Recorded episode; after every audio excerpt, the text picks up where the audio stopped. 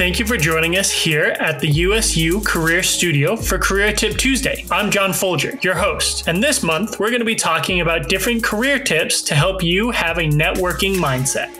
Today's Tuesday tip is going to be all about maintaining and utilizing contacts and relationships. One of the most common criticisms of networking that I hear is I feel guilty using my friends, family, and others to benefit myself through networking. It feels like I'm taking advantage of our personal relationship for professional gain. Today's tip will hopefully offer you reframe to this line of thinking. As we have discussed earlier, networking is linking yourself to others for the mutual benefit of each person. Building these relationships are meant to go both ways and benefit both parties. You are gaining contacts and building relationships in the hope that will help you in the future, and those you are talking with are doing the same. When using the phrase utilizing contacts, I don't mean to ask every person you contact with for a job position. That would be inappropriate and honestly ineffective for you. What I mean is to use those you get to know for informational interviews, meaning finding out more about their professional career and what they do, inspirational quotes and examples, letters of reference if you know them well enough, and other additional professional help. As well, you can do the same for these people in your circles of networking. These networking relationships need to be built like you would any other relationship. You also need to work to maintain them and make them useful for both parties. This means following up regularly with this person as often as is reasonable and appropriate. This can be done through helping people out, sharing insightful articles that made you think of them, meeting up via Zoom or phone call every once in a while, etc. You may be the contact that helps another person achieve their career goals, just like how you are striving to fulfill your own. Networking is about creating and building relationships ultimately. Like anything created, these relationships are meant to be utilized, but they also require work to be maintained and to work effectively for all those involved. This has been your Tuesday tip. Thank you for joining us.